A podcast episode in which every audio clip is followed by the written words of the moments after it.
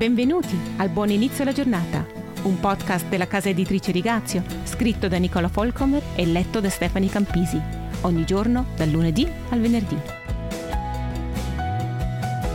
Una storia d'amore difficile.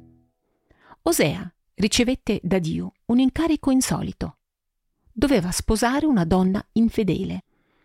Mi sembra un modo un po' estremo per comunicare un messaggio, ma se si considerano le circostanze ai tempi di Osea, in effetti è più facile capire il motivo per cui questo era necessario. Dio si servì di Osea come profeta soprattutto nel regno settentrionale di Israele. Qui regnava il re Geroboamo II e il lungo ministero di Osea durò probabilmente fino alla caduta della Samaria, avvenuta intorno al 722 a.C. Il re Geroboamo lasciò che il popolo corresse dietro agli idoli, così che, sebbene gli israeliti vivessero ancora secondo le usanze ebraiche, allo stesso tempo servivano Baal e Astarte e si davano sfrenatamente a ogni peccato. In altre parole, erano infedeli a Dio in ogni modo possibile. Il fatto che Osea scegliesse come moglie una prostituta che non gli sarebbe stata fedele è quindi un'immagine potente del rapporto tra Dio e il suo popolo eletto. Vai, prendi una moglie fornicatrice e genera figli fornicatori. Osea 1, 2.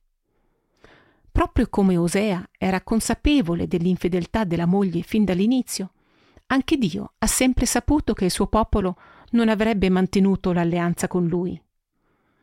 Osea ha sperimentato in prima persona cosa significa essere traditi e ha potuto almeno intuire come Dio si sentiva con Israele. Quando leggo il libro di Osea, ciò che mi colpisce di più è la disparità delle coppie. Da un lato Osea e sua moglie Gomer. Un marito fedele con una moglie che si prostituisce.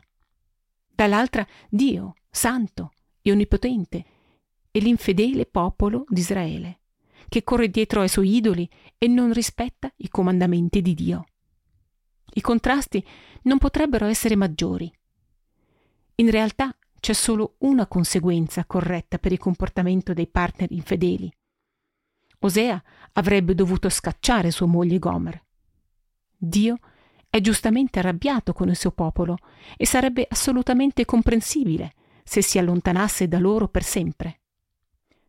Anche i nomi dei tre figli che Gomer partorisce corrispondono a questo concetto. Osea 1 da 3 a 9.